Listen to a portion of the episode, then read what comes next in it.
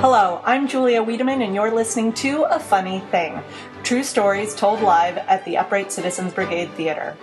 Tonight, I have a wonderful, well, tonight or today, I have a wonderful story for you from Mr. Bob Powers as he told it at Mr. Adam Wade's Tales of the Cosmos. I promise it's not echoey from here on out. Hi, everybody. How you guys doing? Good, good. Are we all uh, uh, doing okay during the absolute worst winter of our lives or anyone else's?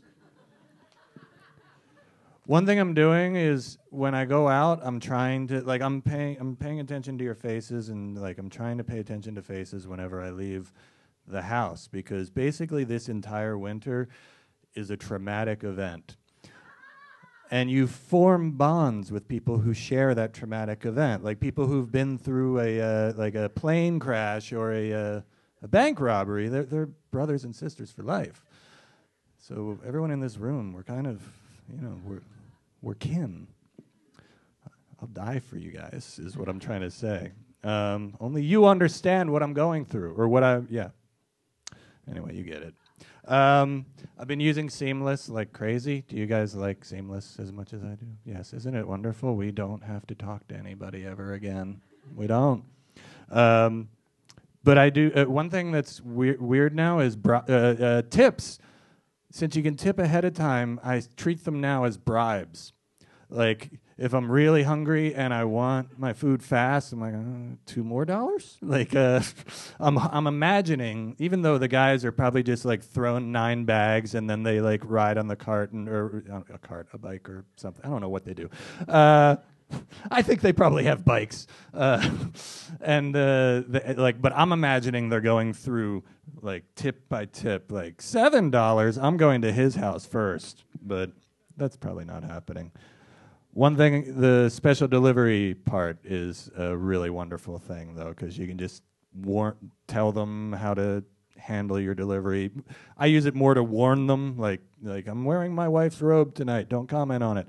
Uh, it's a great thing. Like you, you can even like, you know, like not only do you not have to talk to them, but you can also like apologize in advance.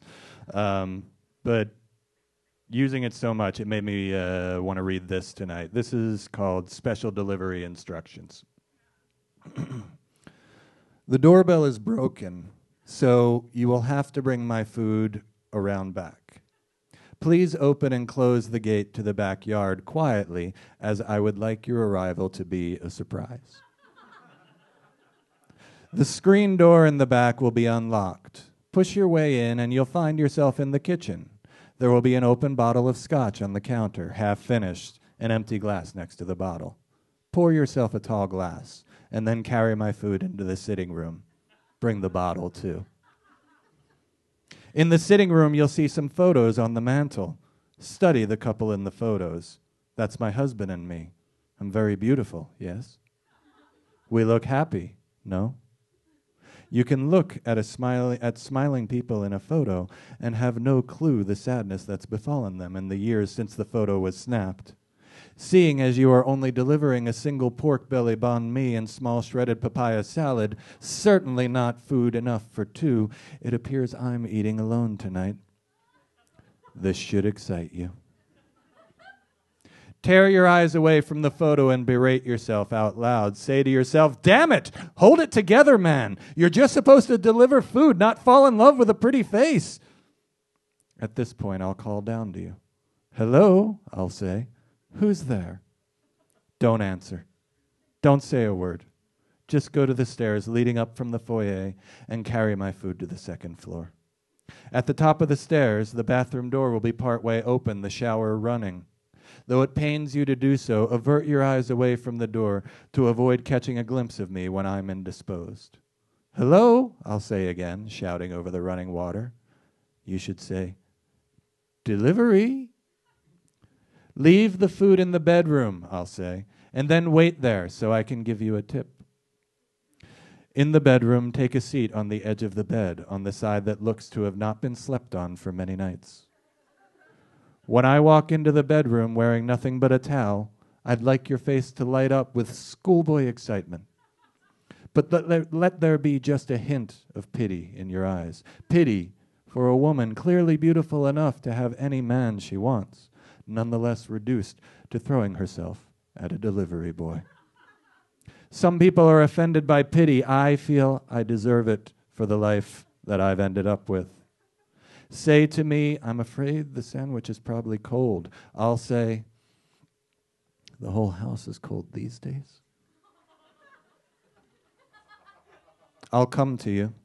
I'll stand before where you're seated on the bed, water still dripping down my chest and legs, and I'll hold out my hands to take the sandwich. Let your fingers brush against mine when you pass the bag to me. Now, about your tip, I'll say. I just find those little gratuity fields on the website so impersonal, don't you?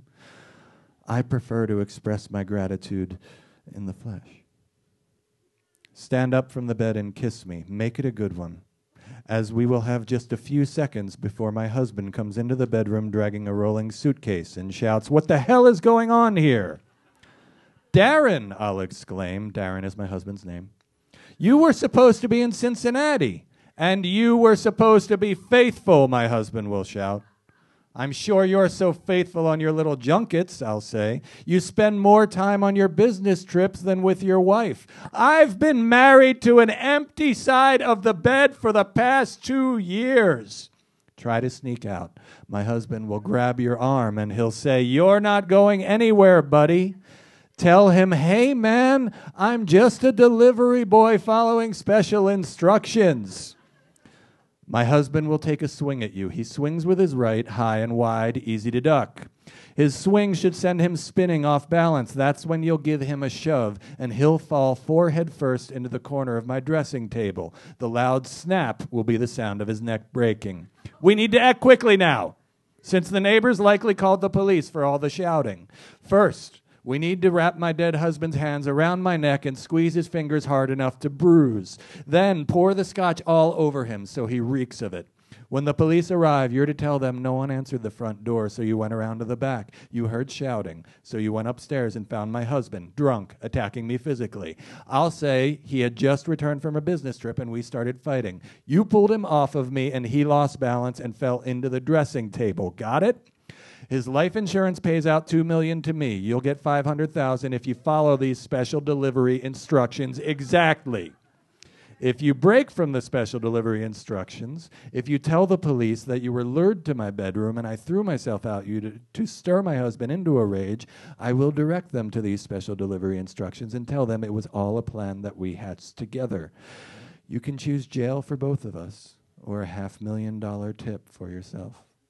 Please do the right thing. In following these special delivery instructions, you'll be delivering a sad woman from a marriage she regrets. Also, I'd like the pickled carrots on the side. Thank you. And that was Mr. Bob Powers. You can follow him on Twitter at Bob Powers1 or you can find him online at bobpowersonline.com. He's a wonderful author and performer. Thank you so much for listening to A Funny Thing. I'm your host, Julia Wiedemann, and catch us next time. Good night or good day.